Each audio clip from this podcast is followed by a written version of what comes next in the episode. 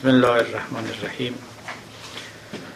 سلام عرض میکنم محضر عزیزان به جلسه سی و سوم از مباحث سلوک دیندارانه در جهان مدرن رسیده ایم و خدا رو شاکریم. همچنان از عزیزان و حاضران هم شاکریم که مجلس رو گرم میکنند و قدم رنجه میکنند و گوش به سخنان ما می سپارند. همچنین متشکریم از دوستانی که غایبانه بر سر این سفره می نشینند و با ایمیل ها و نامه هاشون بنده رو در جریان سوالات و پرسش ها و نقد ها قرار می دهند. از همینجا من به همه اونها هم درود می فرستم.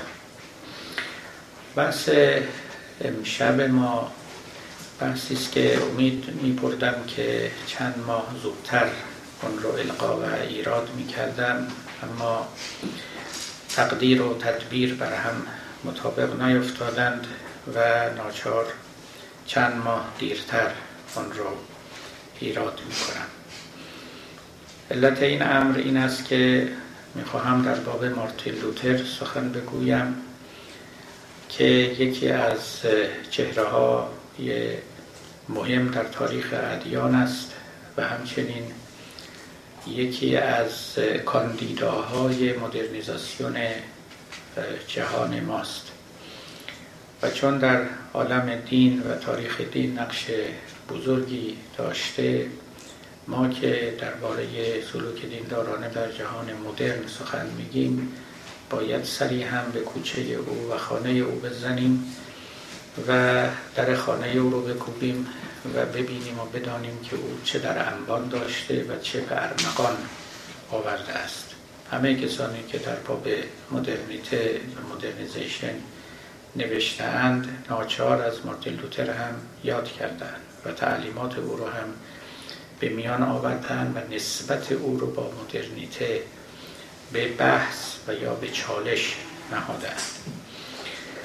خب چرا چند ماه پیش؟ برای اینکه مارتین لوتر دقیقاً در سی و یکم اکتبر هزار و پانصد و هفده تزهای خود رو که علیه کاتولیسیزم بود اعلام کرد. شرح این ماجرا رو به تفصیل خواهم گفت و پارسال یعنی سال دو هزار و هفده دقیقاً پانصدمین سال عمر رفورماسیون بود، یعنی ظهور مارتین لوتر، ظهور اندیشه لوتریزم و پروتستانتیزم و رفرم در دین مسیح و در کلیسای کاتولیک. به همین مناسبت دوستانی که می‌دانند و به این امور حساسند لاجرم در سال گذشته یافتند که چقدر مقاله در باب لوتر و نهضت او و مکتب او منتشر شد، چقدر کتاب منتشر شد و چه بازاندیشی ها و نونگرا نونگری هایی در مورد او صورت گرفت. لوتر همیشه یک چهره کنتروورشیال و جدال انگیز در تاریخ بوده است، هم از جهات دینی و هم از جهات سیاسی و اجتماعی و روز به روز هم نقش او مورد بازنگری بیشتر قرار می‌گیرد. این در جهان مسیحیت است. در جهان اسلام هم لوتر گامی دارد و نقشی دارد برای اینکه پاره از مسلحان ما چه در ایران و چه در قسمت‌های دیگر جهان اسلامی، جهان عرب، اینها در نهضت اصلاحیشون چشمی هم به نهضت مارتین لوتر داشتند و به صراحت از او یاد می‌کردند. شاید نزدیکترین کسی به ما که از لوتر یاد کرده مرحوم دکتر شریعتی است که می‌گفت باید یک پروتستانتیزم هم در اسلام پدید بیاید همونطور که در مسیحیت پدید آمد. این سخن او البته مورد نقد قرار گرفت، نقد پذیر هم هست، اشاره خواهم کرد، اما نشان می‌دهد که همه مصلحین ما، یا البته همه نباید بگم، تعدادی از مسلمین ما چشمی به لوتر هم داشتند و اون نهضت رو یک نهضت شبه روشن فکرانه و مدرن در دین مسیحیت می دانستند، الگویی می شمردند برای پیروی، برای دنبال کردن و برای پدید آوردن نهضتی شبیه آن در عالم اسلام. من چند ماه پیش در کانادا یک سخنرانی مبسوط و مستقل در باب مارتین لوتر داشتم از منظر نواندیشی دینی و اصلاح مذهبی. از اون جهت اون رو مورد کاوش و بازبینی قرار دادم. اینجا اون سخنان رو چندان نمیخواهم تکرار کنم، بلکه از منظر نقشی که کسانی برای لوتر در مدرنیته و مدرنیزاسیون تاریخ قائل بودند میخواهم در این باب نگاهی بیفکنم، نکاتی رو ذکر کنم و نتیجه هایی بگیرم. عرض می شود که جناب آقای مارتین لوتر که تا سی و چند سالگی فرد کاملا گمنامی بود، اما در گمنامی و در عزلت و خلوت خیش با خود جدالها داشت، چنان که در یادداشت‌های خود آورده است، ناگهان در سال هزار و پانصد و هفده در سی و یکم اکتبر برخاست و بر در کلیسای ویتنبرگ، شهر کوچکی که لوتر در اونجا به رهبانیت عمر رو سپری می‌کرد و گاهی هم در کلیساها اینجا و اونجا سخنرانی می‌کرد، بر در کلیسای ویتنبرگ یک لوحه‌ای رو آویخت که بر اون لوحه نود و پنج تز، نود و پنج اصل نوشته شده بود و این نود و پنج اصل انتقاد صریحی بود از کلیسای کاتولیک. به سرعت برق و باد این اعلامیه پخش شد به همه جای آلمان و سپس به همه جای اروپا. در مدت کمی، شاید کمتر از دو ماه، امروز به پایان سال مسیحی هزار و پانصد و هفده نرسیده بودیم که تقریبا تمام جهان مسیحیت از اندیشه های لوتر آگاه شد. لوتر یک اقبال داشت و اون اقبال این بود که در همون نزدیکی آقای گوتنبرگ ماشین چاپ خودش رو به میدان آورده بود. یکی از اولین خدماتی که این ماشین چاپ کرد به مذهب بود، به دین بود. اولینش، یکی از اولینهاش، چاپ اعلامیه مارتین لوتر بود و توزیع آن در سراسر اروپا و دومینش چاپ ترجمه لوتر از کتاب مقدس بود.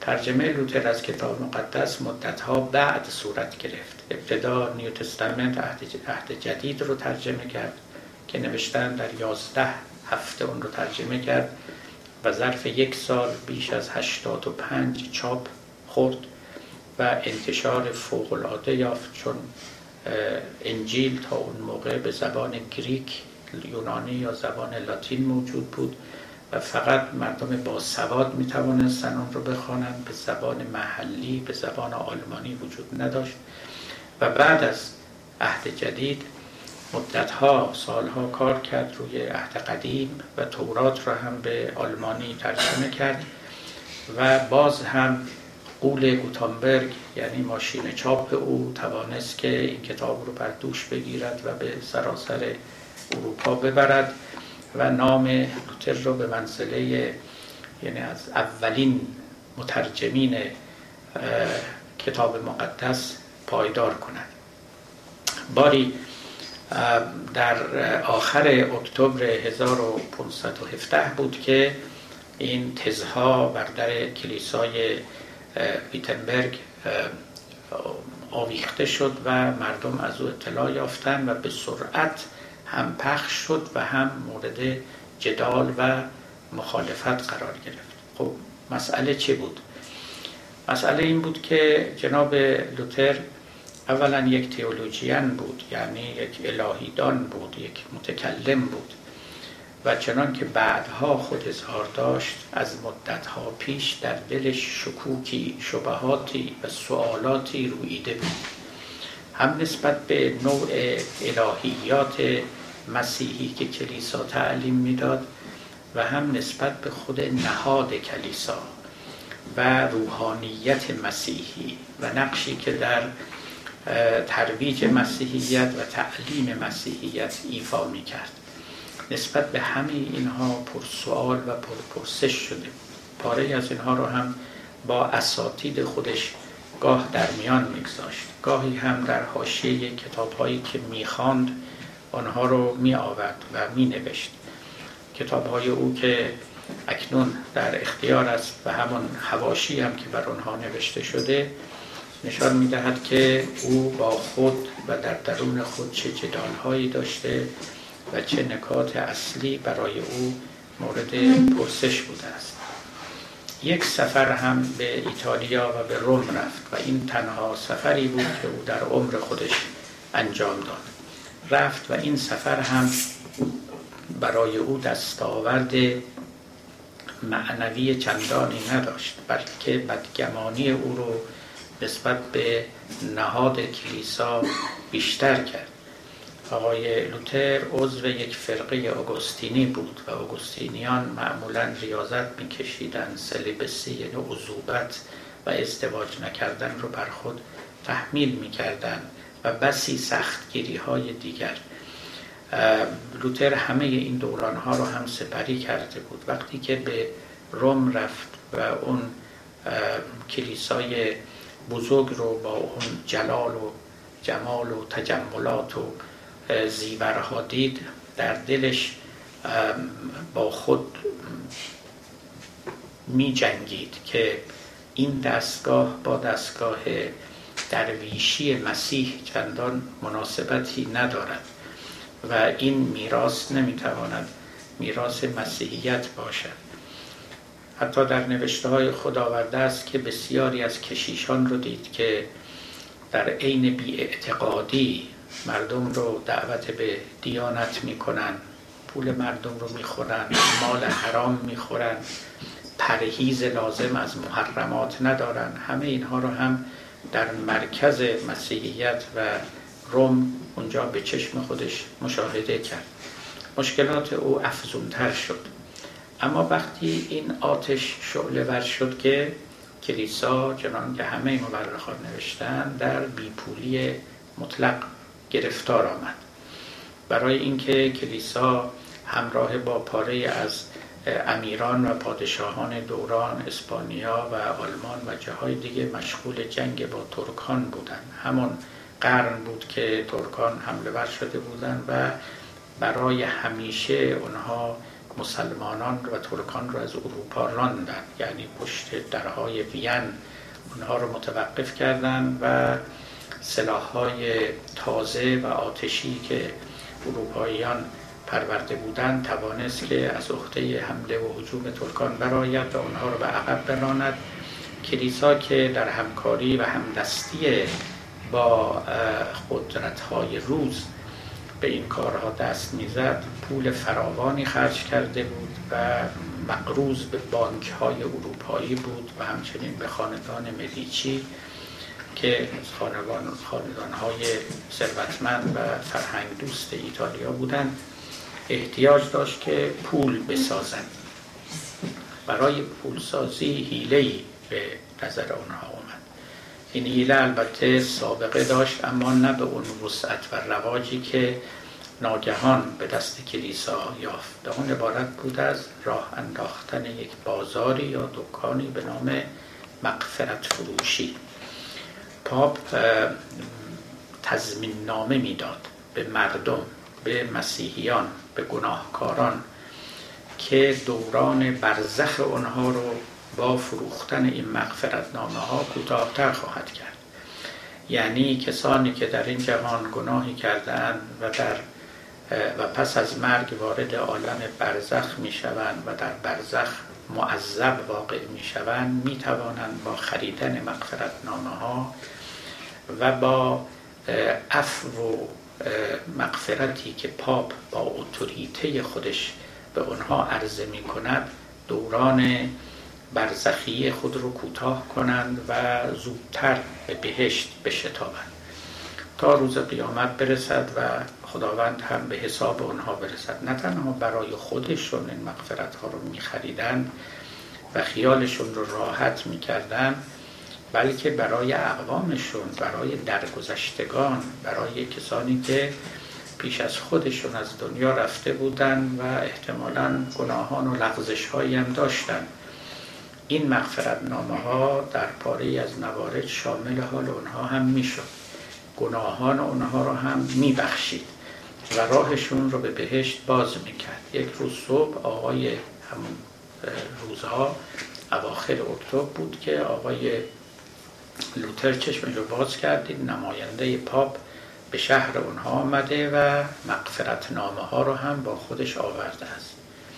این چیزی بود که او از مدتها پیش با اون مسئله داشت، اما آتش شعله ورتر شد. با ورود این شخص آمده بود و این بار مغفرتنامه کلانی، یعنی با قیمت‌های خیلی کلان برای آمرزش گناهان بزرگ و اینکه تقریباً یک سره خیال گناهکاران رو راحت کند که همین که پا به دنیای دیگه گذاشتن از معبر دوزخ عبور نخواهند کرد و یک سره وارد بهشت خواهند شد. اینجا بود که غیرت دینی جناب مارتین لوتر جنبید و اون نود و پنج تز خود را آورد و چنان که گفتم بر در کسل چرچ اون در ویتنبرگ، یک شهر خیلی کوچکی بود، اونجا آویزان کرد و همگان از او مطلع شدند و آویختن این اعلامیه همان و اعلام رفورماسیون همان و اکنون پانصد سال از اون وقت می‌گذرد و جهان مسیحیت و بلکه میتوان گفت کل جهان دگرگون شده است با تأثیری که این اندیشه ها بر دیانت گذاشت و بر تاریخ گذاشت و حتی بر سیاست گذاشت. عرض می شود که خب بدیهی است که آویزان کردن یه اعلامیه نمیتونه این همه تأثیر داشته باشه. خب ماجرا وسیع‌تر از این حرف هست و یک کانتکست و بستر تاریخی مفصلی داره. کسانی قبل از لوتر کم و بیش با همین چیزها در پیچیده بودند، اما موفق نشده بودند، سوخته شده بودند توسط کلیسا، اعدام شده بودند، انتقاداتی داشتند، ولی اتوریته کلیسا به قدری مقتدر بود که اونها رو به زودی مغلوب و سرکوب کرد و نگذاشت که صداشون برخیزه. یکی از اون مشهورترینشون کسی بود به نام هاست.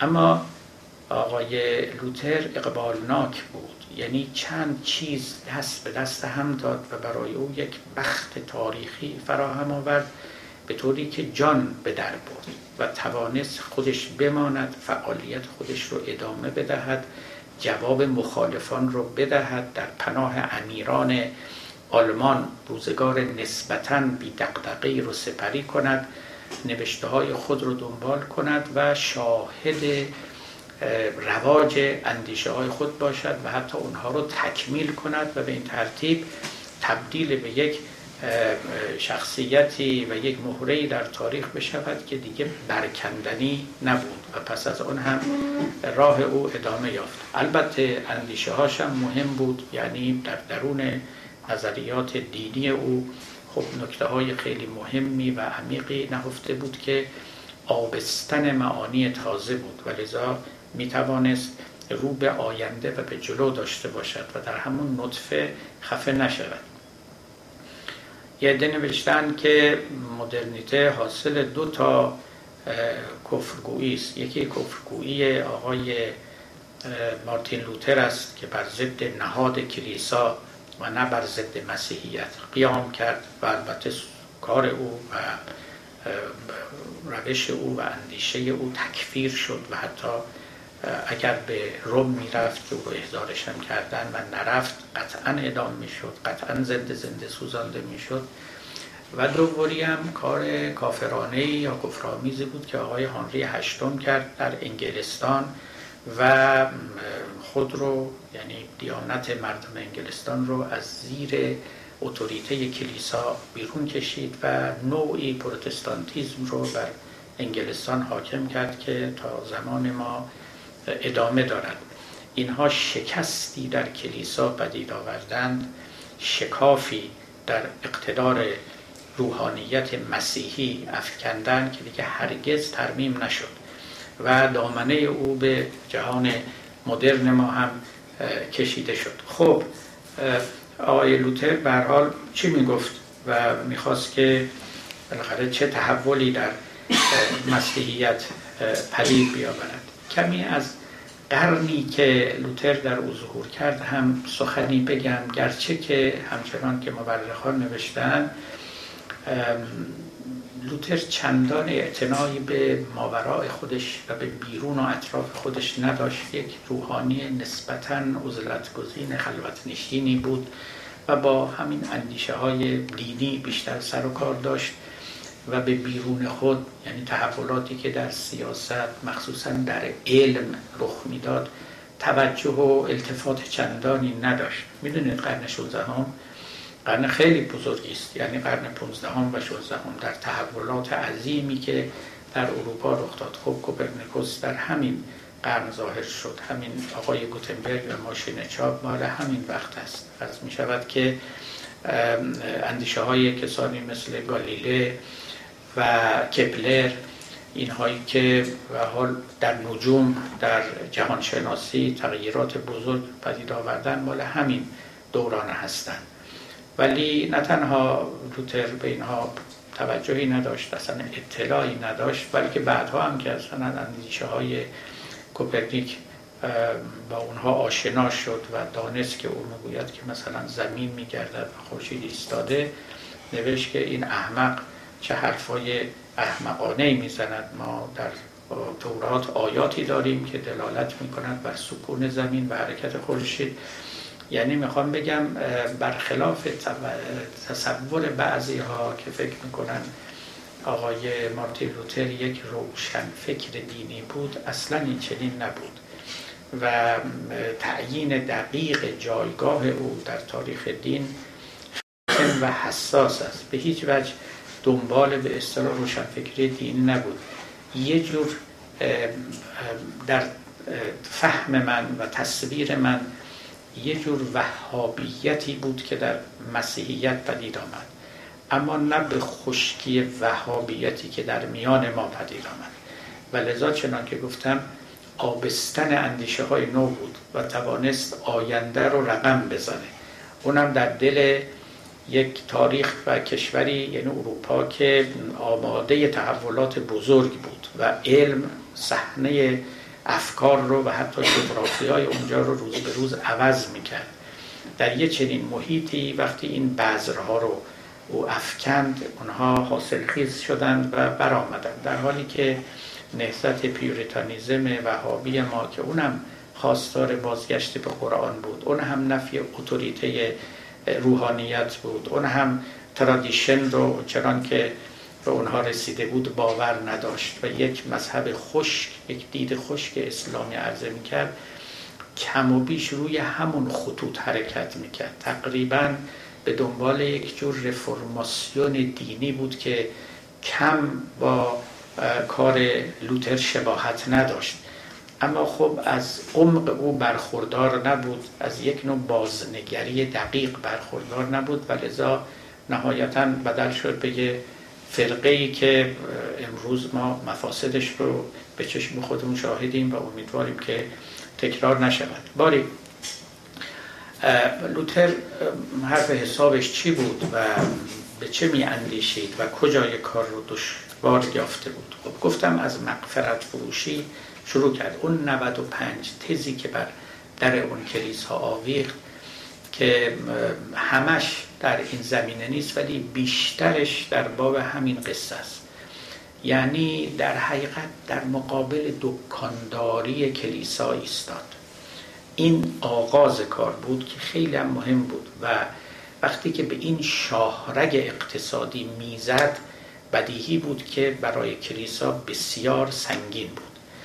خب ولی مسئله به این سادگی نبود. وقتی که پاپ فرمان میدن. پاپی که اینفالیبل یعنی معصوم دانسته میشود در سنت مسیحیت و جانشین سنت پیترز است و جانشین مسیح است، وقتی که معصوم دانسته میشود و او صحه می نهد بر مغفرت فروشی و او تضمین میدهد که گناهان مردم را خواهد بخشید و دوران معذب بودن برزخی آنها رو کوتاه‌تر خواهد کرد، کسی که مقابل این رأی و این فتوا می ایستد معناش این استش که معصومیت پاپ رو قبول نداره، معناش این است که اتوریته پاپ رو زیر سوال برده است، معناش این استش که کلاً با دستگاه پاپی و روحانیتی که چنین محصولاتی و چنین میوه‌های بیرون میده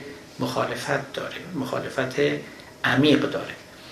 ابتدا و در اون نود و پنج اصل اینها رو نگفت، اما به تدریج که سر به سر او گذاشتن و حتی او رو به محاکمه کشاندن، این سخنان رفته رفته آشکارتر شد و خیلی صریح و بیپرده و بیپروا اعلام کرد که من پاپ رو معصوم نمیدانم، من شورای کاردینال های کلیسا رو معصوم نمیدونم، اونها خطا میکنن، خطا هم کردن، نمونه های اونها رو هم نشان داد و به این ترتیب رفته رفته راه خودش رو جدا کرد از کلیسا و از زیر اتوریته کلیسا بیرون آمد. به همین دلیل به تدریج هم آداب کلیسا رو نپذیرفت. یعنی یکی از مهمترین کارهایی که کرد ترجمه همین کتاب مقدس بود که تقریباً کار حرامی بود، حالا اگر نگوییم مکروه بود.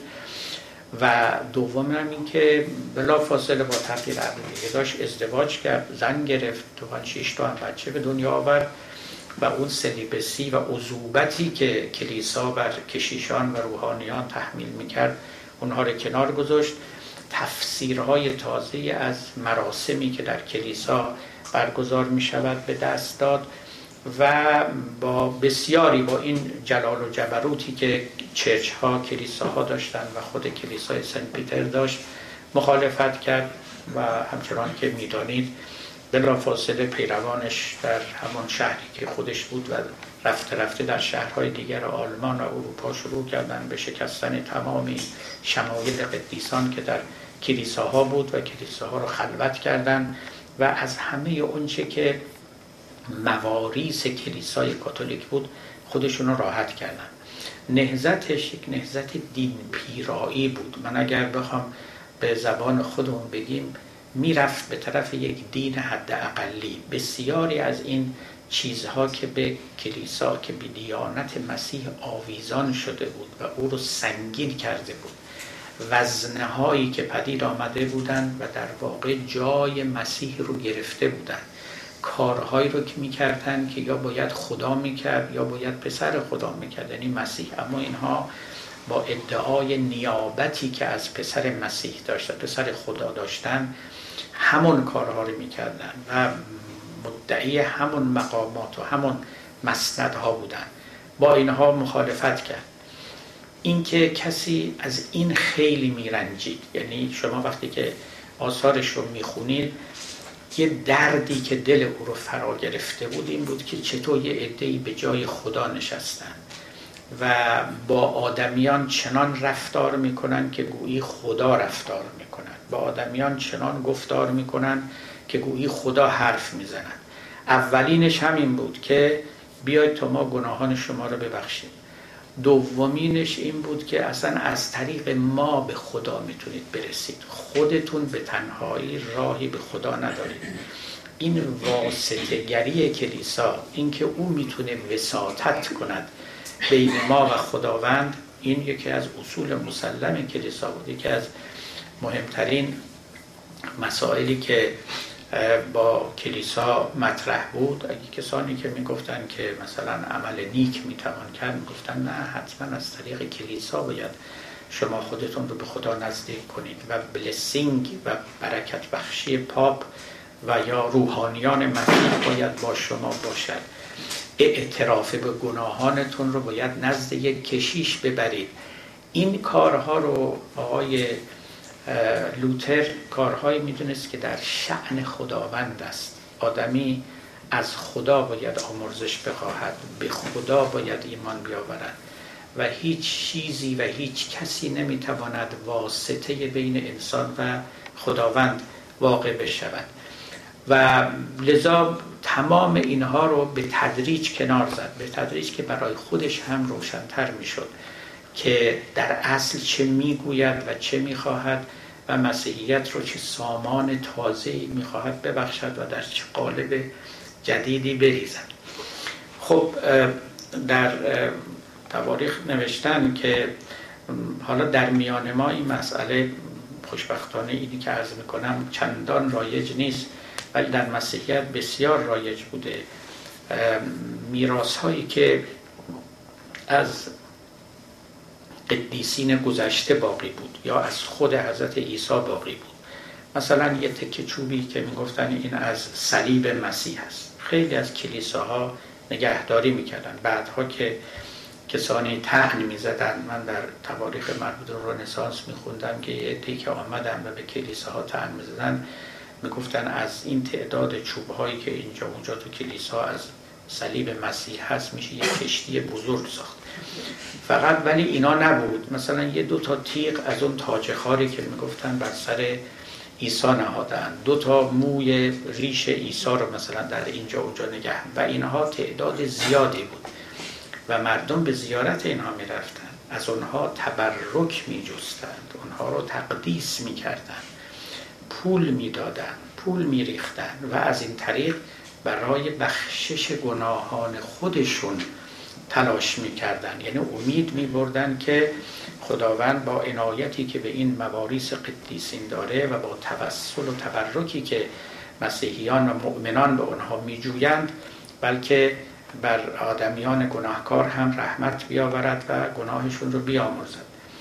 در مقابل همه اینها ایستاد. شما امروز هم کلیساهای کاتولیک رو با کلیساهای پروتستان اگر مقایسه کنید شاید رفته باشید دیگه، کلیساهای پروتستان خیلی خالیه و از این تمثالها و آیکونها و اینجور چیزها نیست، در حالی که کلیساهای کاتولیک خب پر از اینهاست و در صدرشون البته خود کلیساهای روم و شهرهای دیگر ایتالیا که واقعا نمایشگاه هنری است انصافا از این حیث، یعنی تمام اونچه که هنرمندان میخواستن نثار خداوند بکنن در این کلیساها به کار بردن. از اون چشم نگاه کنید این چنین است، ولی از چشم دینی از نظر آقای لوتر اینا زشت‌ترین نقوشی بود که میتوانست در کلیسا به کار برود. خوشبختانه در اسلام البته بودن این گونه صورت‌ها در مساجد به طور کامل ممنوع است و هنوز این چیزا راه پیدا نکرده. ما خیلی خوشنودیم که از این این مقدار رفورماسیون آلردی موجود است، بیش از این هم هست، براتون خواهم گفت. خب آقای لوتر با اینها مخالفت کرد ولی در عمق او چنانکه گفتم مخالفتش با اتوریته کلیسا بود. اصلا چرا کسی باید باشد که برای ما کتاب مقدس رو تفسیر کند؟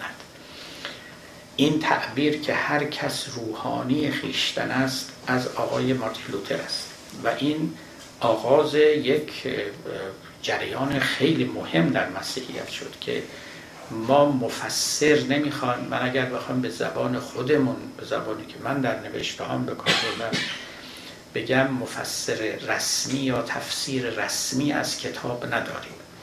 خب ببینید این فوق العاده مهم است. من به یاد دارم که در مقابل همین نوشته ها که منتشر شد در ایران یک بار رهبر کنونی جمهوری اسلامی آمد سخنرانی علنی کرد و گفت چرا ما در اسلام تفسیر رسمی داریم علنا و ما یعنی جمهوری اسلامی و روحانیتش این تفسیر رسمی رو به کشور و به مردم عرضه میکنه. حالا اگر بخوایم از آقای لوتر بشنویم اونم پانصد سال پانصد سال پیش که کلیسا اقتدارش حیرت‌آور بود، غیر قابل تصور بود، راحت آدم‌ها رو به آتش می‌سوزوند، باکی هم نداشت و تنها مفسر کتاب مقدس بود و تنها واسطه بین مؤمنان و خداوند بود و تنها جانشین مسیح بر روی زمین بود و در واقع چرچ بدن حضرت مسیح بود، چنان که خود اونها میگفتند و اینها برای این بدن سلطه داشتن. اون وقت در مقابل او کسی بیاد بگه که شما تفسیر رسمی شما ارزشی ندارد و دیانت به اون تفسیر رسمی وابسته نیست. هر کسی روحانی خیشتن است، هر کسی کشیش خیشتن است و میتواند کتاب مقدس رو بخواند و بفهمد و ایمان خود رو بر او بنا کند و مادامی که بین خود و خدا در مورد فهمش از کتاب مقدس به رضایتی رسیده است و انصاف داده است و معتقد است که یک تفسیر خداپسندانه از کتاب مقدس به دست آورده است، همان برای ایمان او کافی است و لازم نیست که یک مرکزی بر او صحه بنهد و بگوید این که تو فهمیدی درسته.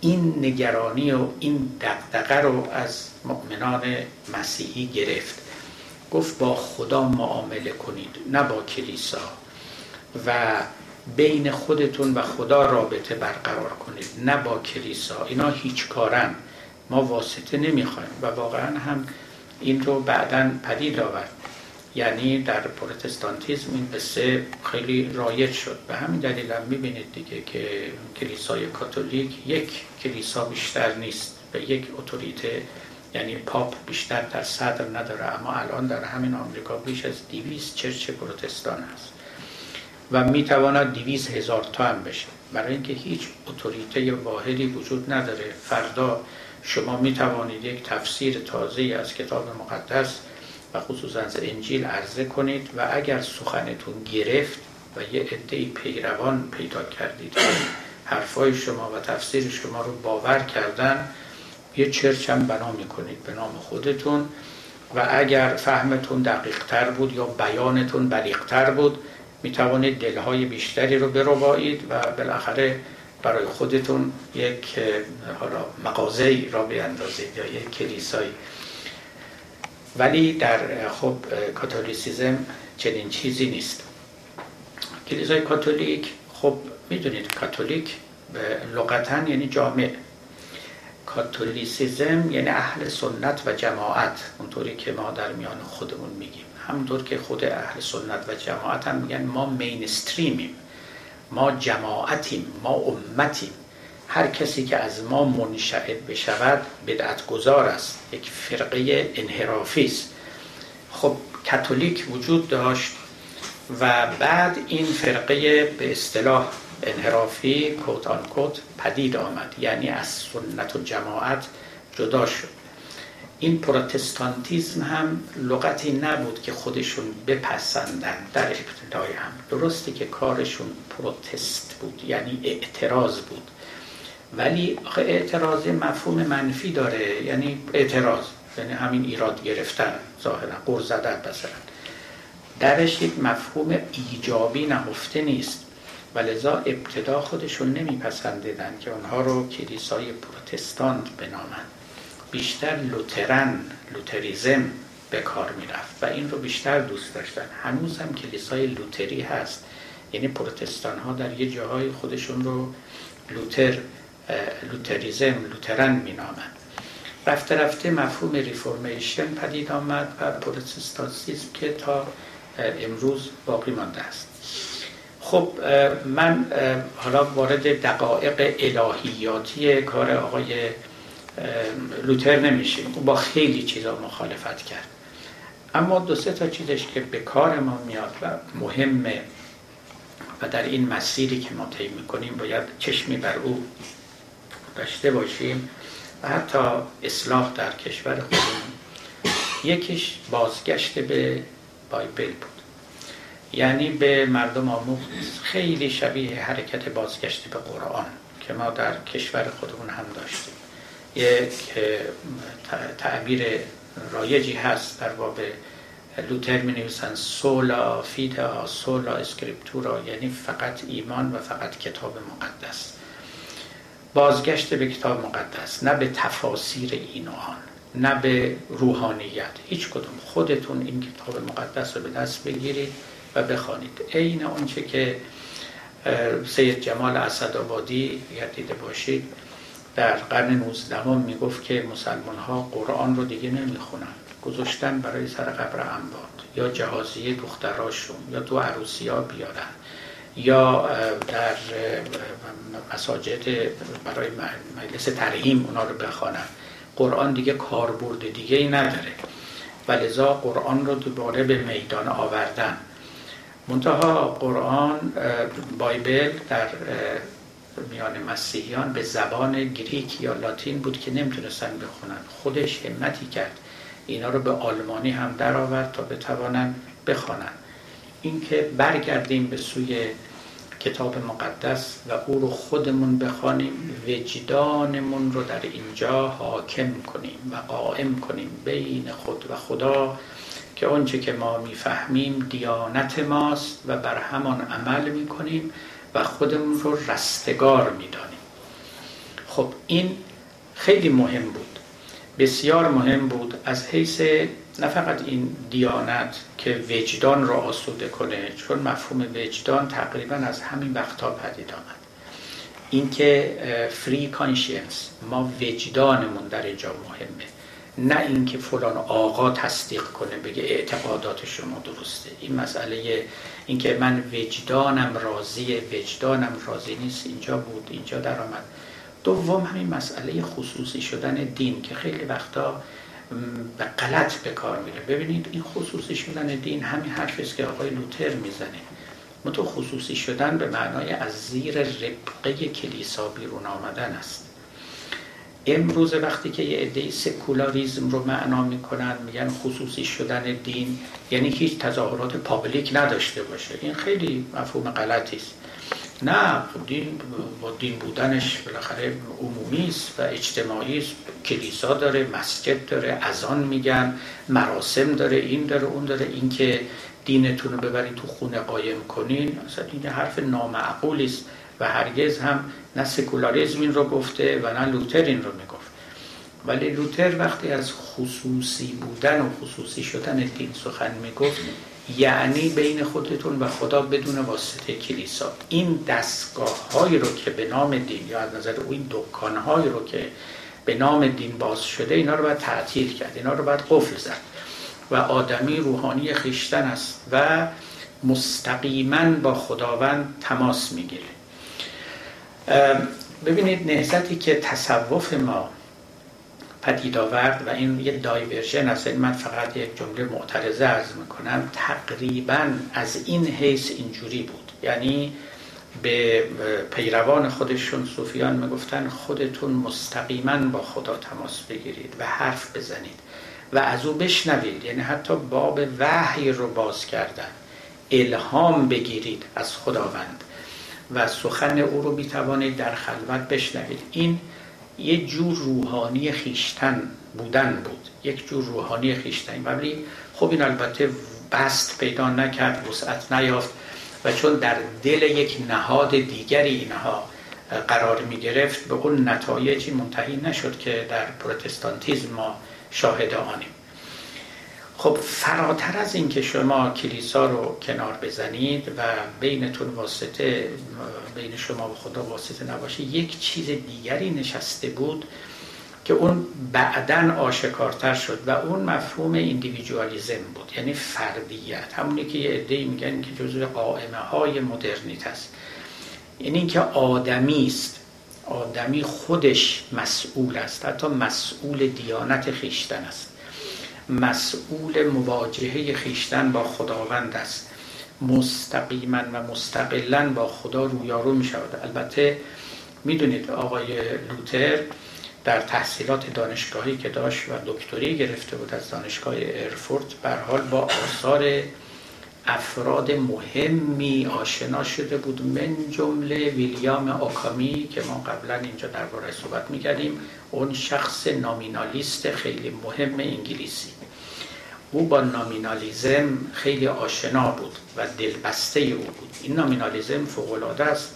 یاد داشته باشید و من مبسوطاً درباره‌اش صحبت کردم، روی فرد تأکید داره، نه روی یک مفهوم کلی مثل مفهوم انسانیت، مثلا مفهوم چه می‌دونم درخت یا آب. نه، اگر بحث می‌کنیم میگه این درخت، آن درخت، این آدمی، آن آدمی. این فردیت رو با خودش می‌آورد، تجربه رو هم با خودش می‌آورد، به توضیحی که قبلا آوردم.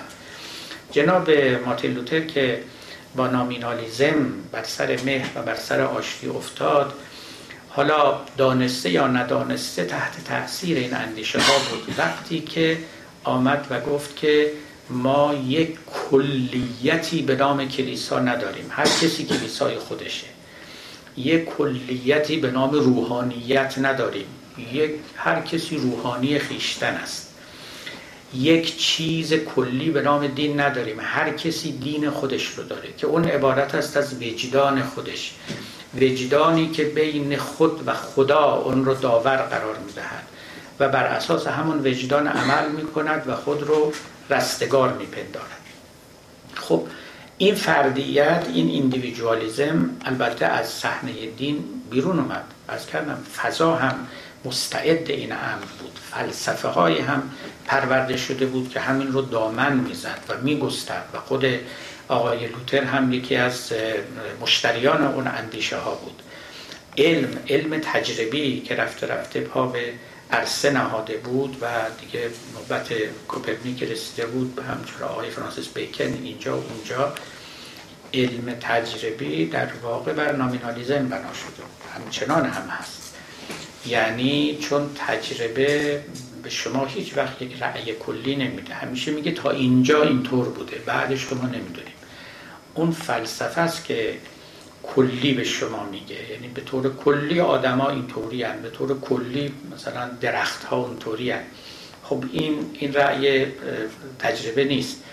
اگر هم در تجربه این رو میگن، همه میدونن که فلیبل است، یعنی شکست پذیر است، یه روزی ممکنه این رأی کلی شکست بخوره، یعنی یک تجربه یه فرد واحد به میدان بیاد و این قانون کلی رو از شما بگیره. به قول اون آقای تامس هاکسلی میگفت هیچ چیزی بدتر از این نیست در جهان که یک تجربه تنهای زشت یک قانون زیبا رو از ما بگیره، ولی خب این اتفاق زیاد میافتاد. اما در عالم فلسفه خب شما کلی دارید و به قول بعضی کلی بافی هم دارید، اما علم شما رو مانع میشه. خب این فردانیت، خب علم هم اونو ترویج میکرد و مهمترین بخش این فردیت در دیانت بود، برای اینکه از نظر نویسندگان بعدی جایی که از هر جا بیشتر فردیت آدمی سرکوب میشد در دیانت بود. دیانتی که خدا رو انقدر بزرگ میکرد، کلیسا رو انقدر بزرگ میکرد که آدمی در حکم یه ذره قطره هم نزد اونها نبود. خیشتن آدمی و شخصیتش فروکوفته میشد، شکسته میشد، تقریبا به صفر میل میکرد. نه تنها این، بلکه انهایی از تصوف یا روحانیت در مسیحیت که همجنس تصوف ما بود، اینها اصلا به آدمیان هیچ بودن در مقابل خداوند رو تزریق می‌کردن. جناب لوتر متعلق به دوران هیومانیزم هست، یعنی انسان مداری، چنان که گفتیم. این انسان مداری هم در او تزریقات خود رو کرده بود که آدمی چیزی است، آدمی کسی است، حتی در مقابل خداوند، حتی در کنار خداوند. خدا نیامده تا با بی‌نهایت بودن خودش ما رو به صفر برساند، بلکه اینا تعبیرات جدید ماست، بلکه این بی‌نهایت وقتی که به یک ذره حقیر میرسد، اون ذره حقیر رو هم مثل خودش بزرگ و بی‌نهایت میکنه. این اصلا یک تشخیص دیگری بود. دو چیز آدمیان رو فرو می‌کفت، یکی سلطه یک خدای جبار که همیشه آقای لوتر از او مینالید مینالید تو نوشته‌هاش فراوان هست که این خدای جبار رو من تحمل نمی‌تونم بکنم. دومم اقتدار بی‌نظیر کلیسا که له می‌کرد مؤمنان رو و زیر دست دیکتاتوری خشن پاپ می‌برد. اینا فرد رو از فردیت میانداختن، از شخصیت میانداختن. حالا اگر یک کسی به اونها میگفت شما میتونید با خدا انس بگیرید، سخن بگید و ایمان خودتون رو شخصاً به او عرضه کنید و شخصاً از او تصویب و تضمین بگیرید، خیلی سخن رهایی بخشی بود، خیلی رهایی بخش بود. و این ارمغانی بود که آقای لوتر برای پیروان خودش آورد. نکته دیگر که این البته خیلی مهمه و اینجاست که می توانیم از این طریق نقدی به مرحوم شریعتی و همه کسانی که ناسنجیده پای لوتر رو به عالم نهضت اسلامی پا کردن وارد کنیم، قصه ایمان بود. این شاید از همه نکته های دیگر لوتر مهمتر است. دو نکته مهم در لوتر است، چون که گفتم ایمان ایمان و کتاب مقدس. لوتر همچنان که همیشه دربارش میاندیشید، خب این که کلیسا و وابسته به روحانیت بودن و به تفاسیر گذشتگان و مخصوصا ورود ارسطوگری و فلسفه مشایی و فلسفه یونانی در مسیحیت و تفسیر مسیحیت بر اساس فلسفه یونانی او رو خیلی می آزرد. میگوید که نشسته بودم و مطالعه میکردم کتاب مقدس رو، عهد جدید رو، تا ناگهان یک آیه‌ای در این کتاب مثل وحی بر من نازل شد. همون سخنی که مرحوم ابن عربی هم داره، میگه هر وقت شما در قرآن یا آیه‌ای رو میخونید، به آیه‌ای میرسید که میبینید گویی که داره با شما مستقیما صحبت میکنه و داره حرف دل شما رو میزنه و جواب مستقیم به پرسش قلب شما میده، اون اون لحظه وحی است. اون آیه اونجا داره به شما وحی میشه.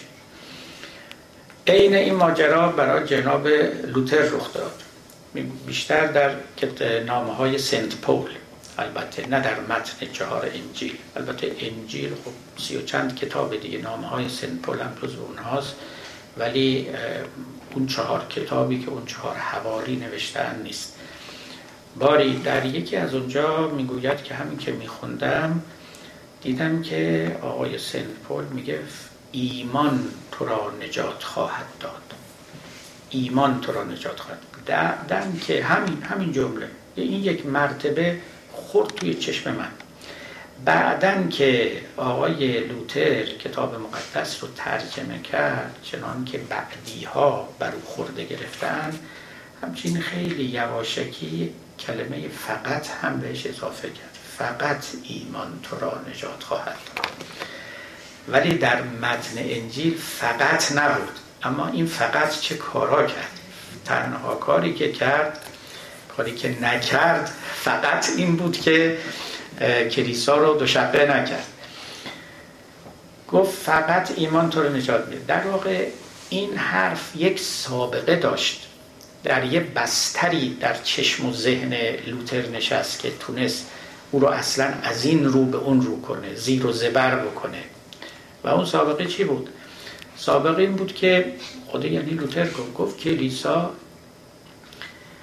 همواره تبلیغ میکنه و مردم رو دعوت میکنه به کار نیک و پرهیز از کار بد، ثواب کردن، گناه نکردن، همچون که همه ما باش آشنا هستیم. و به مردم میآموزد که کار نیک شما پاداش نیک خواهد داشت و کار بد شما کیفر خواهد داشت. با کار نیک بهشتی میشید، با کار بد جهنمی میشید. و این رو به خورد همه مؤمنان داده از کلیسا. ایشون درست همینجا مسئله داشت. خب ایمان این وسط چه کار است؟ پس ایمان چه کار است؟ اگر می شود با کار نیک بهشتی شد و یا با کار بد جهنمی شد، پس ایمان یعنی چه؟ ایمان به مسیح یعنی چه؟ خصوصا یادتون باشه در مسیحیت وقتی که میگیم ایمان، یعنی ایمان به مسیح، ایمان به مسیحی که به خاطر ما زجر کشید، بر صلیب رفت، خون او ریخته شد. پس این همه زجرها رو بر چی کشید؟ اگر مسیح خیلی مدخلیتی نداره، اگر اون زجرایی که کشید اهمیتی نداره، من کار خوب کنم میرم بهشت، کار بد کنم میرم جهنم. خب مسیح آمده باشد یا نیامده باشد، اصلا خدا باشد یا نباشد. این گفت کلیسا نقش ایمان رو خیلی کم گرفته، در حقیقت مسیح رو حذف کرده. مسیحی که زجر کشید، بردار رفت، اومده بود برای کفاره گناهان ما. گناه اوریجینال سین که ما هممون مبتلا به اون گناهیم و به دلیل اینکه پدر ما روزه رضوان به دو گندم بفروخت همه ما گرفتارشیم. خب مسیح اومد، خون داد، جان داد، زجر کشید، تحقیر کشید، شکنجه شد، پسر خدا بود، خدا برای ما فرستادش. همه اینها رو میگه، با یعنی در واقع رنج میکشه. میگه ما تمام رنج رو گذاشتیم کنار، میگیم شما به اونا عقیده داری یا نداری اهمیت نداره، کار نیک کن یا کار بد. من میدونم این یه ایده خیلی روشن فکرانه ایست امروز میونه مسلمان ها و دینداران که آقا اخلاق مهمه و کار نیک و خداوند کار نیک رو میپسنده و کار بد رو هم اگر بکنید پاداش شما رو، یعنی کیفر شما رو میبخشه.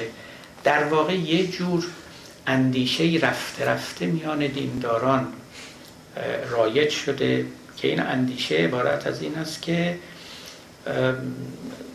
اصل با کار نیک است، با عمل صالح است، اصل با اخلاق است، که انه ایمان نقشی نداره در اینجا. خیلی ها رو ما شنیدیم دیگه، میگن ما اینقدر آدم های خوب دیدیم که اینا خیلی خوبن، هیچ دینی هم ندارن. من حالا چیز موزگیری در این باب نمی کنم، اونو یه وقت دیگه. ولی آقای لوتر واقعا اصلاح دینیش درست این بود، یعنی شما اگر با دین روشن فکرانه به اصطلاح امروزی آشنا باشید، لوتر خیلی غیر روشن فکر میگه دنیا کار خوب رو بکنی مسیحی نباشی بهش خبری نیست، خبری نیست. واقعا و صریحا این سخن رو میگه، فقط چون صریح انجیل، فقط از طریق مسیح میتوان به رستگاری رسید و مسیح رو اگر شما نداشته باشی خروارها کار نیک بی اثر است. خب این تقریبا توی همه ادیان هست، نه اینکه نباشه. مسلمان ها هم خب یه عدهشون همین عقیده داشتن، شیعیان هم میگن هر چی کار خوب بکنی ولایت نداشته باشی همش باطله. مگه نمیگیم؟ در واقع آقای لوتر اینو خیلی جدی مطرح کرد و اصلا میتوان گفت که تقریبا شکاف اصلی بین اندیشه کاتولیک و اندیشه پروتستانتیزم و لوتریزم همین بود، تکیه بر ایمان، تکیه بر ایمان، بر ایمان، نه اینکه عمل خوب واقعی و ارجی ندارد، بلکه عمل خوب حاصل ایمان است. اما خودش نه تنها مولد ایمان نیست، بلکه مولد رستگاری هم نیست. یادتون باشه این ادیان، یعنی سالویفیک ریلیجنز، یعنی دی اسلام، یعنی مسیح، یعنی یهودیت، مهمترین هدفشون سالویشنه، یعنی رستگاریست و مقبولیت نزد خداوند و مرحوم بودن، مشمول رحمت الهی واقع شدن، همون تعبیر جستیفایدنس که در لوتر هست. ما چیکار کنیم؟ جستیفاید باشیم، خدا قبولمون داشته باشه و رستگار بشیم. با چی؟ با عمل نیک یا با ایمان؟ گفت نه نه نه، با ایمان. با ایمان ما مقبول خدا قرار میگیریم، نه با عمل نیک. هر چی هم شما عمل نیک بکنید کافی نیست که نگاه رحمت الهی به شما بیفتد. از چشم خدا افتادید، باید وارد جرگه ایمانداران بشید. یکی از کاتولیک ها، یک متکلم بزرگ کاتولیک در عصر خودمون در قرن بیستم، آقای کارل رانر که آلمانی هم هست و اکنون اندیشه های کلامی او رواج بسیار داره و پیروان بسیار داره، ایشان در قرن بیستم آمد و یک کمپرومایزی صورت داد، برای اینکه خب کلیسای کاتولیک نمیتونست زیر بار این حرف بده که عمل نیک محلی از اعراب نداره. از اون برم حرف لوتر پر بیراه نبود که بالاخره ایمان یه جایی داره و الا اگر بناست که مردم کار خوب بکنن، این پیغمبرها برای چی اومدن؟ پس این حرفا برای چی بود؟ اینکه رستگاری از طریق مسیح، از ایمان، پس اینا دیگه حرف بود. کار خوب بکنید دیگه، همطور که سکولارا میگن ما کجا پای ایمان رو باید باز کنیم. خب این کلیسا هم مواجه بود با این سال، سال کوچکی هم نیست. به علاوه ادیان دیگه وجود دارن، خب همینطور معتقده به رستگاری هم مثل اسلام و مسیحیت، اینا هم بحث ایمان دارن، اینا هم به خدا ایمان دارن، اینا هم به خاطر ایمان به خدا توقع رستگاری دارن. ما چطوری میتونیم بگیم که اینا همه باطلن و همه جهنمی هن و همه بیراهه میروند؟ آقای کارل رانر اومد و یک جور جمعی بین اینها کرد. خلاصه حرفش این است که خیلی هم مشهور دیگه این حرف ایشان، گفت که ما دو جور مسیحی داریم، مسیحیان با نام، مسیحیان بی نام، Anonymous Christians. مسیحیان با نام همون مسیحیان هستن که اظهار میکنن که مسیحی هستن و تابع مسیح هستن و از طریق او قطعا رستگار میشن، اونا تکلیفشون معلومه. اما مسیحیان بی نام هم داریم، کسانی که مسیحی نیستن، اظهار مسیحی بودن هم نمی کنن، اما در عمق و در باطن مسیحی هستن، آدمای خوبی هستن که دین هم دارن اما ادیان دیگه دارن. اینا رو هم ما مسیحی محسوب میکنیم چون کم و بیش به راه خودمون میرن و لذا سایه رحمت مسیح بر اونها هم خواهد افتاد. به این ترتیب یه جوری به خدا یاد داد که چطور اونای دیگر رو محروم از رحمت خودت نکنی و با چه تحت چه عنوانی اونها رو به بهشت درآوری. منهای صحت یا سقم این نظریه که البته خیلی قابل بحثه، قوت تأثیر لوتر در اینجا آشکار است که عنصر ایمان رو برکشید و گفت تأکید بر عمل نیک و تأکید بر عمل بد به طور کلی دور از منطق ایمانی است. منطق ایمانی باید بر ایمان تکیه بکنه.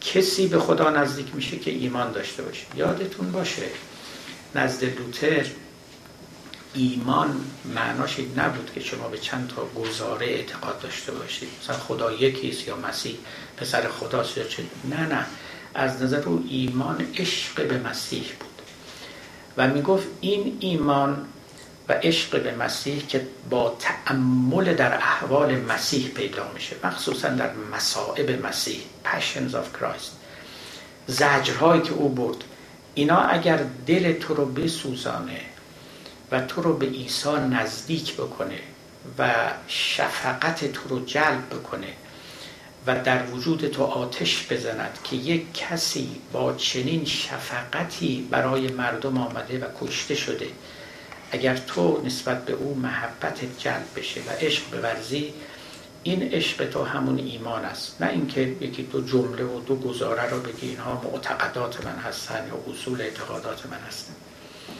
اما از طرف دیگه ایشون معتقد بود این به اراده آدمی صورت نمیگیره، این grace of God، فقط لطف الهی است. او باید بیاد و تو ما رو مؤمن کنه، او باید بیاد و شما رو به طرف خودش جذب کنه. خیلی شبیه سخنان مولانا در باب عشق، تو مگر آیی و سید او شوی، دام بگذاری به دام او روی. عشق میگوید به گوشم پس پس، سید بودن خوشتر از صیادی است. تو نمیتونی صیاد ایمان باشی، ایمان باید صیاد تو باشه، خدا باید به فکر تو باشه و به سراغ تو بیاد و ایمان رو به تو عرضه کند، در دل تو بنشاند، محبت خودش رو بر دل تو بیاندازد و تو رو مجذوب خود کند.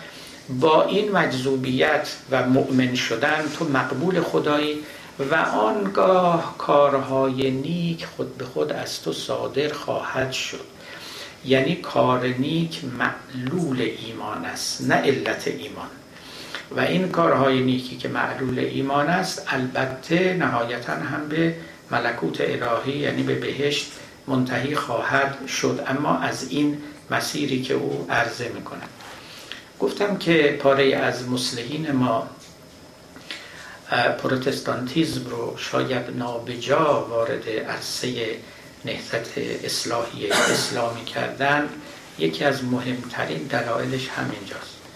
عمده مسلمین ما بر عمل تکیه میکردن نه بر ایمان، و تکیه کردنشون بر عمل اونقدر زیاد بود که تقریباً ایمان رو باشد باشد نباشد نباشد میگرفتن.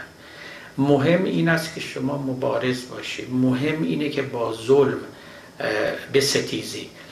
من یادمه که مرحوم آقای طارقانی و من همون وقتا هم البته انتقاد خیلی لایت و خفیفی کردم وقتی که یه عده‌ای از نمایندگان از کشور کوبا آمده بودن به ایران، اوائل انقلاب بود و رفته بودن نزدیک از مرحوم آقای طالقانی و ایشان توضیحاتی براشون داده بود که اسلام این است، اسلام آن است، چنین باید کرد، مبارزه با ظلم هست، مبارزه با امپریالیسم هست، رسیدگی به فقیران و محرومان هست، چنین و چنان. در روزنامه ها آمده بود که بعد اون کوبایی ها گفته بودن اگر اسلام این است همه ما مسلمانیم.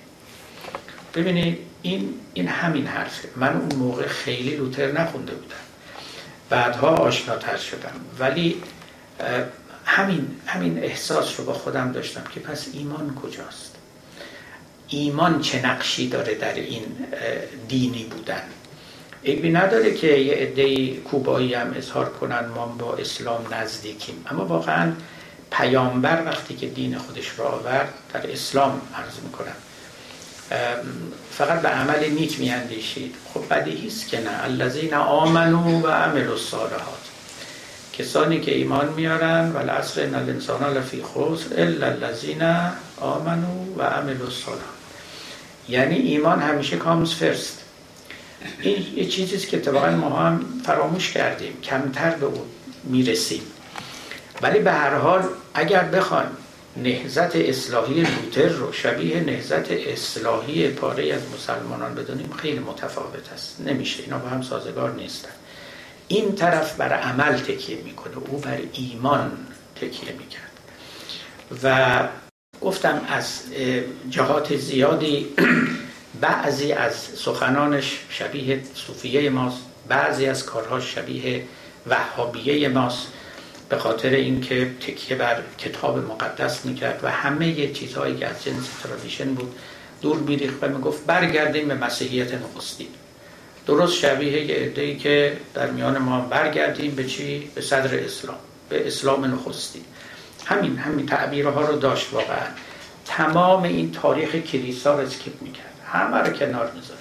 این همه پاپ اومده بود، این همه حرف، این همه کتاب، این همه تفسیر از کتاب مقدس، این همه ورود فلسفه یونان وارده، که همه اینها رو کنار در توی بقچه میپیچید و مینداخت تو دریا. تمام مستقیم بعد خودمون رو به عیسی وصل کنیم، مستقیم به سنت پل بریم. آقای سنت پل پولس مقدس چی فرمودن؟ در نامه‌های خودشون در انجیل وجود داره، بخوانید که برای اون معنی کنه، هیچکی خودتون برای خودتون معنی کنید، اینقدر بخوانید تا خوب بفهمید و بر وفق او عمل بکنید. و خب ما چجوری ایمان بیاریم؟ چجوری نداره بنشینید تا خدا به سراغ شما بیاد، خدا بر شما جلوه کند، بر تو گر جلوه کند شاهد ما ای زاهد، بعد از این جزمه و معشوق تمنا نکنی. بعدن دیگه شما به عمل صالح هم خود به خود وادار خواهید شد و تشویق خواهید شد. این قصه ایمان یه چیزی است که میشه گفت تقریباً تو سکولاریسم فراموش شده، خیلی مسئله مهمی است و اگر ادیان بخوان در جهان جدید جایی داشته باشن، از نو باید برای ایمان در کنار عمل صالح تعریفی پیدا کنن. یکی از مسائلی است که ما در طول این مباحثمون و دروسمون باید اون رو دنبال کنیم. ما در لوتریزم این خیلی برجسته می شود. امروز کلیسای پروتستان خیلی دست و پنجه نرم میکنه با این مطلب که قصه ایمان رو دوباره بسراید و یک پردازش تازه از او به دست بدهد و اون رو بتواند در کنار عمل صالح در این جهان سکولار بنشاند. یک کار فرعی دیگری هم که جناب لوتر کرد نمیتوان گفت که بیگانه بود با کاتولیسیزم، ولی باز اون رو برجسته کرد. گفت که باز به دلیل اینکه رستگاری در ایمان است چندان در شریعت هم نیست، بنابراین قوانین فقهی که چندان هم نبود، ولی همونها هم که از یهودیت رسیده بود اونها هم اهمیت چندانی ندارند. این تعبیر رو پولس رسول هم بعداً آورد، گفت قانون در قلب نوشته شده است نه در کتاب. پاره از رفتارهای عیسی علیه السلام رو نشون میداد، اما جناب لوتر اینو خیلی برجسته کرد، یعنی جنبه های فقهی دین رو هم خیلی سبک کرد. به طور کلی قانون رو به حکومت سپرد، به این معنا یک سکولاریزیشنی پدید آورد. گفت قانون ما تو کلیسا نداریم، کلیسا ایمان است و عمل است و اخلاق است. قانون کشوری از آن پادشاه، پادشاه زمانه یا حاکم هر که هست، و فقهیات به کنار. میدونید شما البته حضرت عیسی یکی از بزرگترین چالش‌هاش با فقیهان یهودی بود، اینا مستقیما در انجیل منعکسه.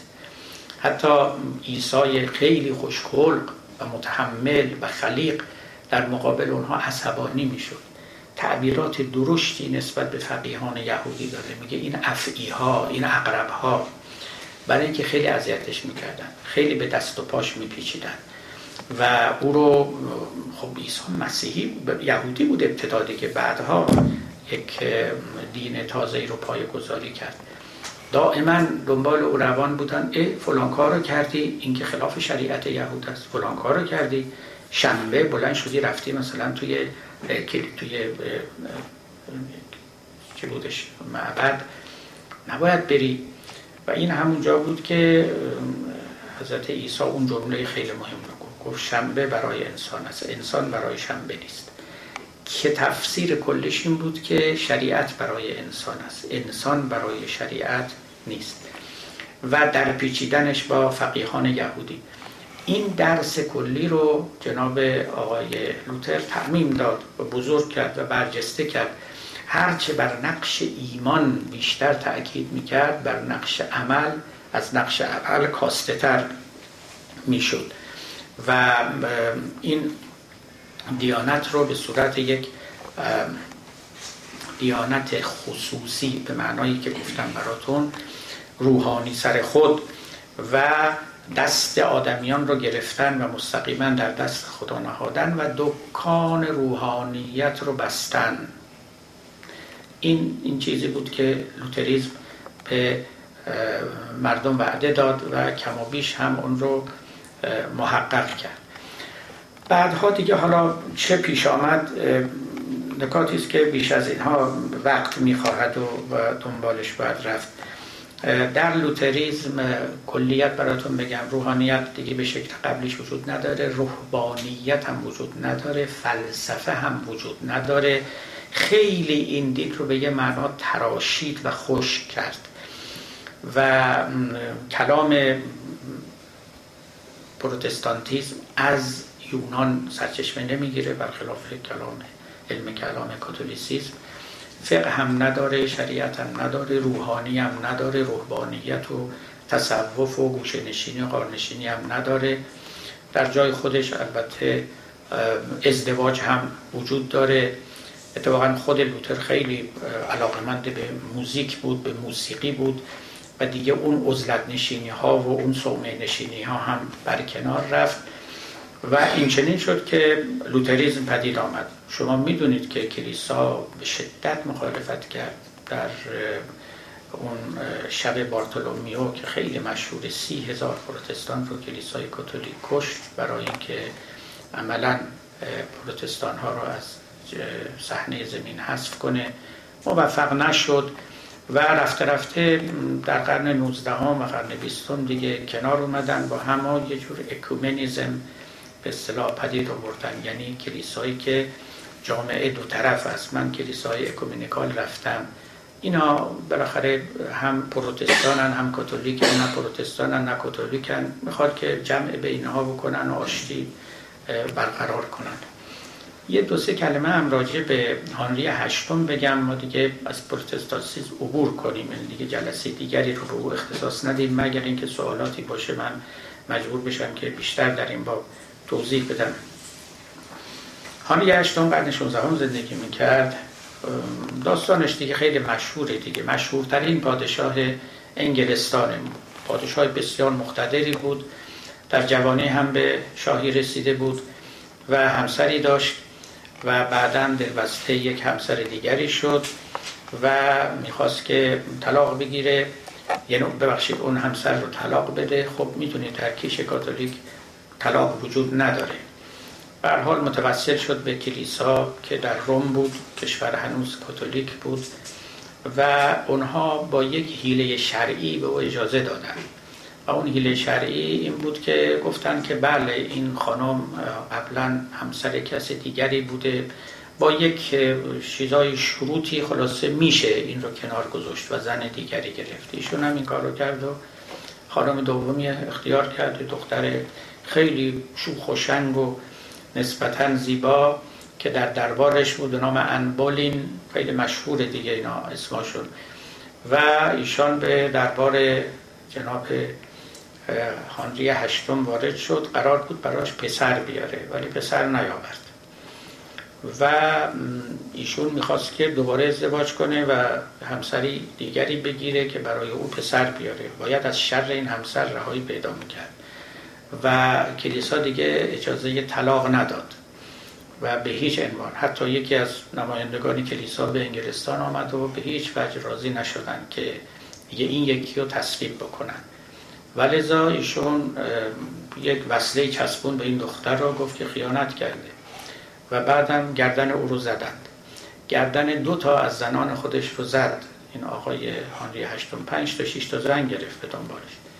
بعدم که این کار رو کرد، تنها رحمتی که بر این زن آورد، اینطوری که مورخان نوشتن، این بود که از بلژیک یک شمشیرزن، یک جلاد بسیار ماهر رو احضار کرد که این با یه ضربه شمشیر میتونه سر رو قطع کنه، ولا مواردی بود که نمیتوانستن. مثلا تامسمور که وزیر خودش بود و بر سر همین مخالفت ها او رو او رو هم فرستاد برای گردن زدن. او بیچاره رو بارها به گردنش زدن تا اینکه سرش رو از تنش جدا کردن، ولی آن بولین با یه ضربه به اون دنیای باقی رهسپار شد.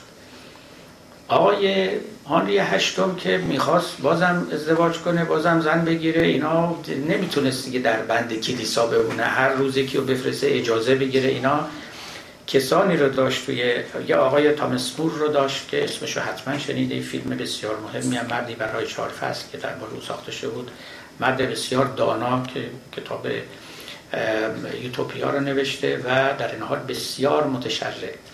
هرچه که با او سر کله زد و خواست او رو راضی کنه، گفت نه اجازه نداری و به لحاظ شرعی روا نیست طلاق دادن و یا زن دیگری گرفتن. و این بالاخره این وزیر رو هم اعدام کرد و همچنان که گفتم او رو هم گردن زد. گردن زدن مشفقانه ترین روش اعدام بود در اون زمان. روش های دیگه سوزاندن بود، شکم پاره کردن بود و کارهای دیگه بود. وقتی که میخواستن راحت کسی رو بکشن اعدامش میکردن، گردنش رو میزدن. عرض میشود که مشاورانی و آقای هنری هشتم که خیلی هم باد تو دماغش بود، یاد دادن که آقا اصلا از زیر یوغ کلیسا بیا بیرون. یعنی چه که هر دفعه یه نماینده بفرستی و التماس کنی و اونا آیا اجازه بدن آیا اجازه ندن، تو خودت رو گناهکار محسوب بکنی، خلایق نسبت به تو بی‌اعتماد و بد اعتقاد بشن، این شیوه رو ترک کن. بهش گفتن که آقا جان شما بیا هم هد آف چرچ باش هم هد آف ستیت، اگزکلی همونی که الان در انگلستان هست. شما دیدید که وقتی خطبه به نام ملکه میخونن هد آف ستیت و هد آف چرچ. بنابراین به جای اینکه از نظر دینی تابع کلیسای روم باشه، خود جناب هنری هشتم شد رئیس کلیسای کشورشون و مذهب انگلیکانیزم که یک شعبه ای از پروتستانتیزم و لوتریزم هست بر انگلستان حاکم شد و همین پروتستان ها بودند که بعدها سفر کردند، اومدن به آمریکا و اینجا رو پروتستان کردند. اولین روحانیان پروتستانی که به آمریکا اومدن، اولا خب آمریکا اینجوری که انگلستان که اینجا رو استعمار کرده بود، ولی انگلستان هم بر یک منوال نموند. بعد از جناب هنری هشتم اخلاف او و کسانی که پس از او به حکومت آمدن دوباره سراغ کاتولیسیزم رفتن، پروتستان ها رو کشتن، اعدام ها شد. حتی در همین انگلستان آقای به نام تیندال، او انجیل رو به انگلیسی ترجمه کرد، او رو سوزاندن، به قتل رسوندن. یعنی هنوز در انگلستان این آزادی ها رواج پیدا نکرده بود. کشت و کشتار بود، قتل بود، غارت بود، خیلی خیلی دوران مشکلی رو اروپا سپری کرد. نه تنها جنگ های سیاسی بود، جنگ های مذهبی هم به اونها اضافه شد. اصلا پلورالیزمی که پدید آمد در اروپا، یه عده میگن که آقای لوتر خودش پلورالیست بود. آره به یه معنا بود، برای اینکه میگفت هر کی اجازه داره خودش کتابو تخ... تفسیر کنه، ولی پلورالیست نبود. جزوه دارد، نوشته های بسیار سخت و دشنام‌آلودی علیه یهودی‌ها داره، خیلی تعبیرات زشتی داره در باب یهودیان و در باب مسلمان ها. اصلا به این معنا پلورالیست نبود، ولی یه پلورالیزم درون دینی داشت. یعنی اینکه خود شماها میتونید، خود شما مسیحیان میتونید کتابتون رو به هر نحوی که میخواید بخونید و معنا کنید و بفهمید، اما اینکه دینهای دیگه رستگارن، نه به هیچ وجه. در آمریکا پروتستانتیزم با جنگ و جدال وارد نشد، خونریزی هم نشد، و لذا در اینجا میتوان گفت صلح و صفای دینی خیلی بهتر برقرار شد، در حالی که در اروپا پروتستانتیزم اصلا با جنگ وارد صحنه شد. یعنی بر سر او اونقدر خونریزی شد که تبدیل به یه موجود مخوفی شده بود. مثلا وقتی که آقای جان لاک که پدر حقوق بشر نامیده میشه راجب ایکوالیتی کتاب نوشت و اتفاقا آثار او مورد توجه فاوندینگ فادرز، یعنی پدران بنیانگذار آمریکا و کانستیتوشن قرار گرفت و اونا از او خیلی استفاده کردن. ولی همین آدم وقتی که راجع به برابری می نوشت گفت ولی نه پروتستان ها رو نمیگم ها. انقدر اینا هیولاهای مخوفی بودن که جرئت نداشتن راجع به اونا حرف بزنن. در فرانسه وقتی که بیل آف رایتس، یعنی اعلامیه حقوق بشر اوایل قرن هجدهم تصویب میشد، میگفتن ما داریم چیکار میکنیم؟ داریم به همه حقوق بشر میدیم، پروتستانا بهشون حقوق مساوی میدیم. خیلی موجودات مخوفی بودن. بعد اینا رفته رفته خب جاشون باز شد دیگه، آمدن آمدن تا اینکه اروپا مصلحت ندید دیگه بیش از این جنگ‌های مذهبی داشته باشه، نشستن و عاقلانه اینو حل کردن و یه جور پلورالیزمی از این طریق در اروپا حاکم شد. این پلورالیزم معرفت شناسانه نبود، بعدها معرفت شناسانه و دیندارانه شد. این پلورالیزم در درجه اول سیاست بود، مصلحه مصلحت سیاسی در او مدخلیت تام داشت. به صلاح همه ماست که با هم جنگ نکنیم، به صلاح همه ماست که کار اختلاف عقیدتی رو به اختلاف نظامی نکشانیم، اسلحه به اسلحه دست نبریم. اینکه بعداً بیایم و مدارای دینی رو بر مبنای معرفت شناسانه بنهیم، این یه پیشرفت بزرگ بود که بعدها صورت گرفت. خیلی مهم بود که بنده عقیده خودم دارم، شما عقیده خودتون دارید، ممکن است در چشم خداوند هر دوی ما رستگار باشه. برای لوتر اصلا قابل تصور نبود که غیر مسیحی رستگار باشه، برای یک کاتولیک همینطور. مسیحی پروتستان ها رو رسما ملحد میشمردن و خونشون رو مباح میشمردن، میکشتن، خونشون رو میریختن و اینها رو آنتی کرایست میدونستن. من یکی از سیاستمدارای آلمانی وقتی اونجا بودم، خودش بر من میگفت، میگفت الان خب نه سالی داره، شاید بالای هشتاد، میگفت ما جوان بودیم در کلیساهای کاتولیک میرفتیم، اون روحانی و ملا که وعظ میکرد و خطاب میخوند به ما میگفت جوانا دنبال دخترای پروتستان نرین، اینا کافرن، میخواین ازدواج کنین از کاتولیک ها. یعنی هنوز روابط اینطور بود، هنوز روابط در همین اوائل قرن بیستم چنین بود که اینا کافرن، اینا مبتدعن، اینا منحرفن، اینا بدعتگزارن و اینا خارج از مسیحیتن و رستگار شونده نیستن، تا اینکه حالا امروز قرن بیست و یکم علی رغم اینکه همه این حرفا زده شده هنوز هم نمیتوان گفت که این نکات چنان که باید و شاید جاگیر و پاگیر شده است. باری اونچه که از نهضت لوتر برای جهان جدید مانده، کلیساهای بسیار است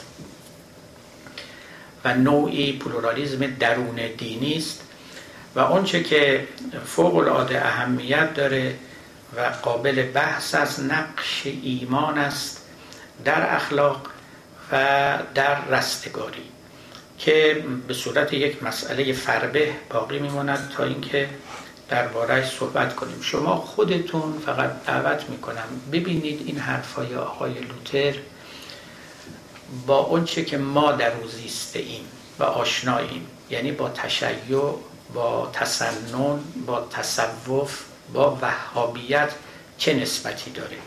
پاره‌هایش به این یکی میخوره، پاره‌هایش به اون یکی میخوره. این مفهوم امت مرحومه که میان ماها خیلی جاری است، یا قوم برگزیده، اینا دنبالش بگیری در اینجا هم هست. اما از اون طرف دنبال شفاعت شافعان نرفتن، دنبال کلیسا نرفتن، به قبرها احترام نگذاشتن، از اونها شفاعت نخواستن، میدونید اینا به کجا میخوره، به چه کسی؟ به قرآن بازگشتن، یا بگیم به کتاب مقدس بازگشتن و خود روحانی خیشتن بودن و نهضت بازگشت به کتاب مقدس رو برپا کردن، میبینید که اینها به کجا میخوره. از اون ور ولایت نداشتن و لذا اعمال آدمی مقبول نیفتادن که ما داریم، ببینید چه نسبتی و مشابهتی با حرفای لوتر داره. یک ملغمه ای بود از بسیاری از اینها در تناسب با اونچه که مسیحیت به او عرضه میکرد و بسی بیش از اینها که ببخشید امروز سخن من طولانی شد. خب پنج قرن از مارتین لوتر از زمان او گذشته و روا نبود که ما او رو در پنجاه دقیقه خلاصه کنیم، قدری سخنمون فراتر رفت. متشکرم و سلام علیکم و رحمت الله.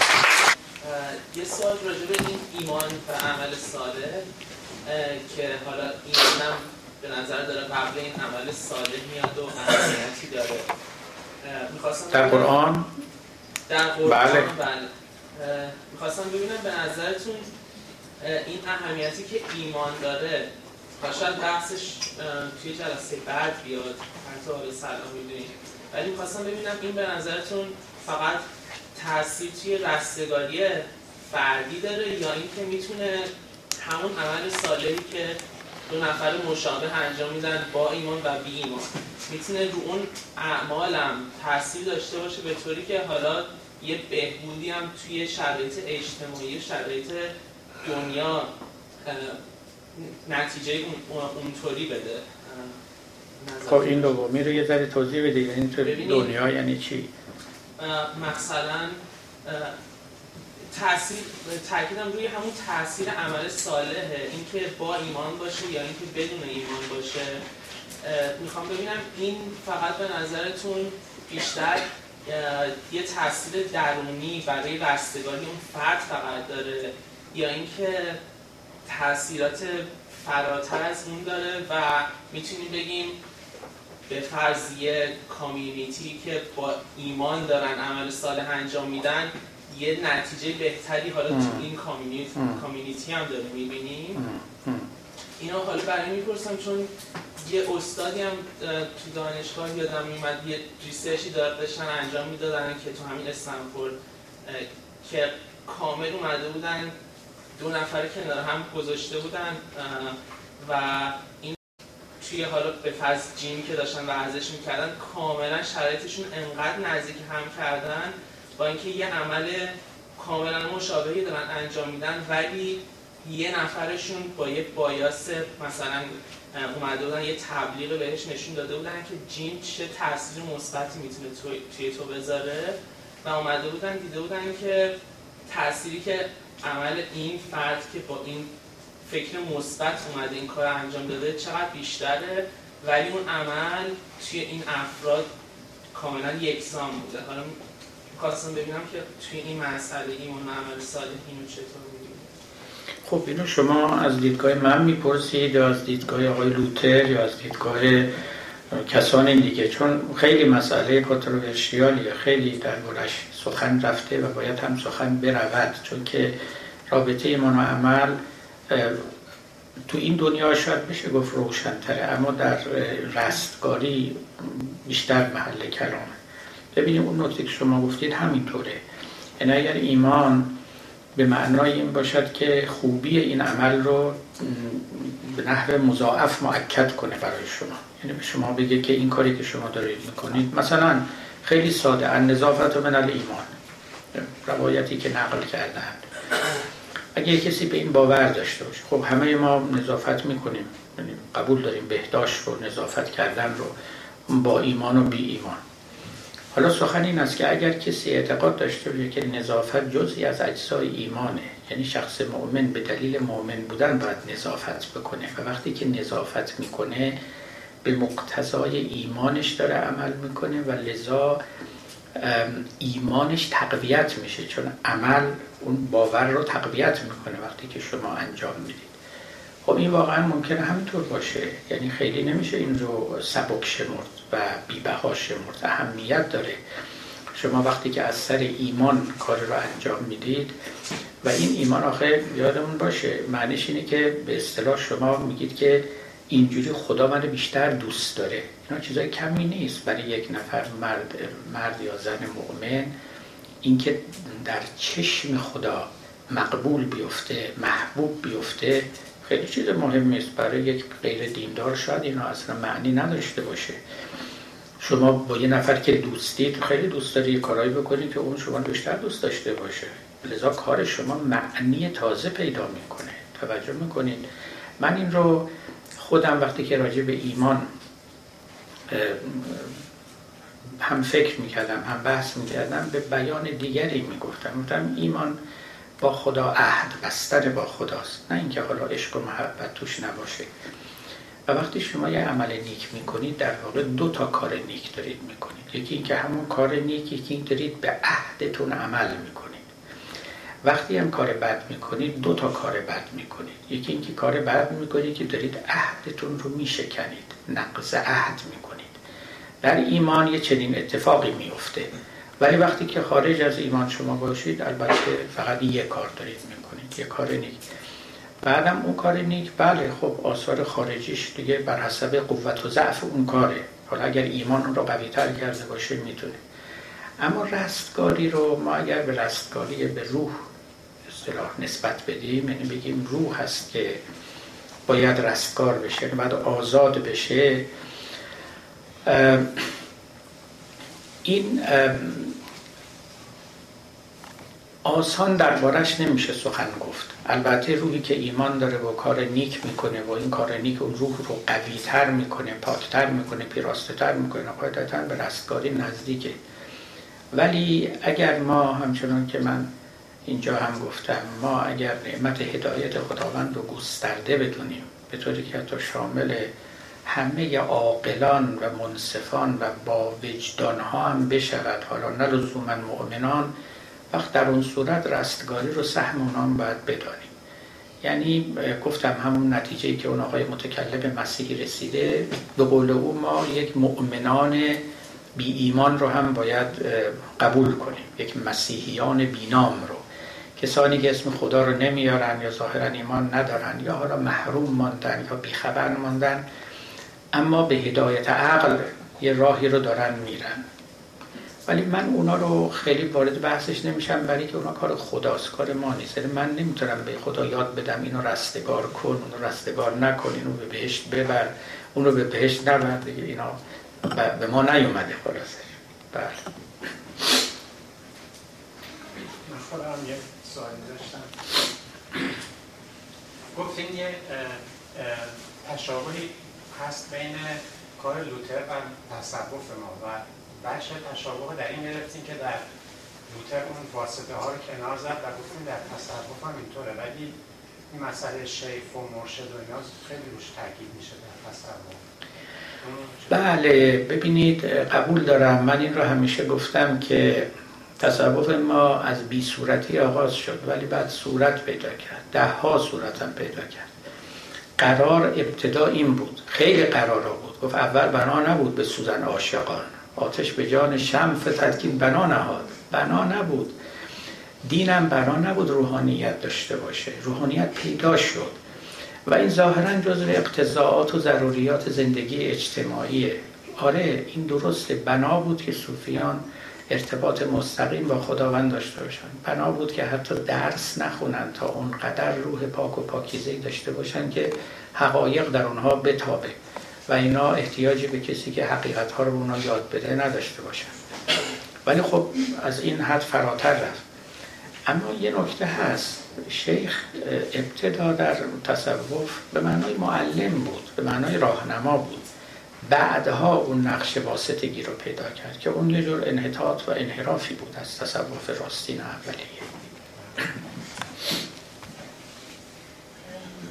خیلی ممنون. سوالی که من دارم، شما صداتون نمیاد. بله بله بلندتر. شما مطرح کردید، اگه درست متوجه شدم، گفتید که آقای لوتر در مطالعات و شاید استادیای دانشگاهیش با مکتب نامینالیزم آشنا شد. بله. آیا قبول داشت مکتب رو یا فقط آشنا شده بود؟ چون بعد شما گفتید که ایشون یه هیومنیست، عملاً چیزایی که مطرح کرده بود حق و حقوق انسان و که انسان یک یک موجود ناچیز و صفر نیست در مقابل خدا. من متوجه نشدم نامینالیزم رو قبول داشت، چون نامینالیزم چیزی که من یادم میاد از صحبتش، من اگه اشتباه نکنم خدایی رو معرفی میکرد که خدا هیچ قیدبندی نداره، همه میتونه عادل باشه، میتونه نباشه، هر شکلی میتونه، هر صفتی میتونه داشته باشه، همین خودتونم گفتین ذات خاصی نداره.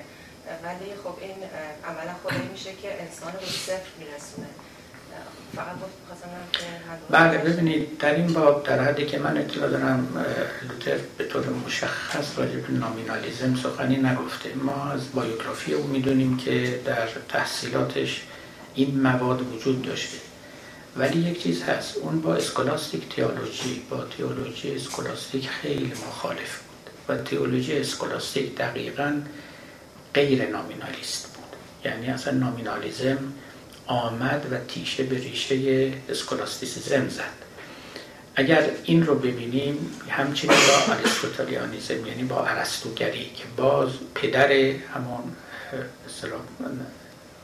قول به کلیات است، با اینا مخالف بود. می شود گفت که آره نزدیک بود به نامینالیزم، تحصیلات هم کرده بود. سخن من این بود که اینا ظاهراً اثر گذاشت در او. اینکه حالا بیاد بگه من صد درصد قبول دارم یا رد میکنم، اون فیلسوف نبود و کتاب فلسفی هم ننوشت. این اندیشه ها رو همه رو خرج دینشناسی خودش کرد، ولی تأثیراتش در او دیده میشود. بله، برای اینکه خب این چیز کوچکی نیست که شما بیاید و به هم بزنید این کلیسای رو و اون اقتدار رو و اون جماعت رو، اون سنت و جماعت، اون جمع رو شما بشکنید. یک مورد دیگری هم که می شود گفت که نامینالیزم آقای لوتر در رو اثر گذاشته بود، در مسئله یوکاریست بود، یعنی همون عشای ربانی، همین مراسمی که در کلیساها برگزار میشه دیگه. شما به منزله یک مسیحی تعمید شده وقتی اونجا حاضر میشید، در آخر مراسم جناب کشیش یک اندکی شراب به شما مینشوند و اندکی نان، یه قطعه های خیلی باریک نانه که در دهان میگذارن و کمی شراب. این نان بدن عیساست و اون شراب خون عیساست. خب این از کجا آمده؟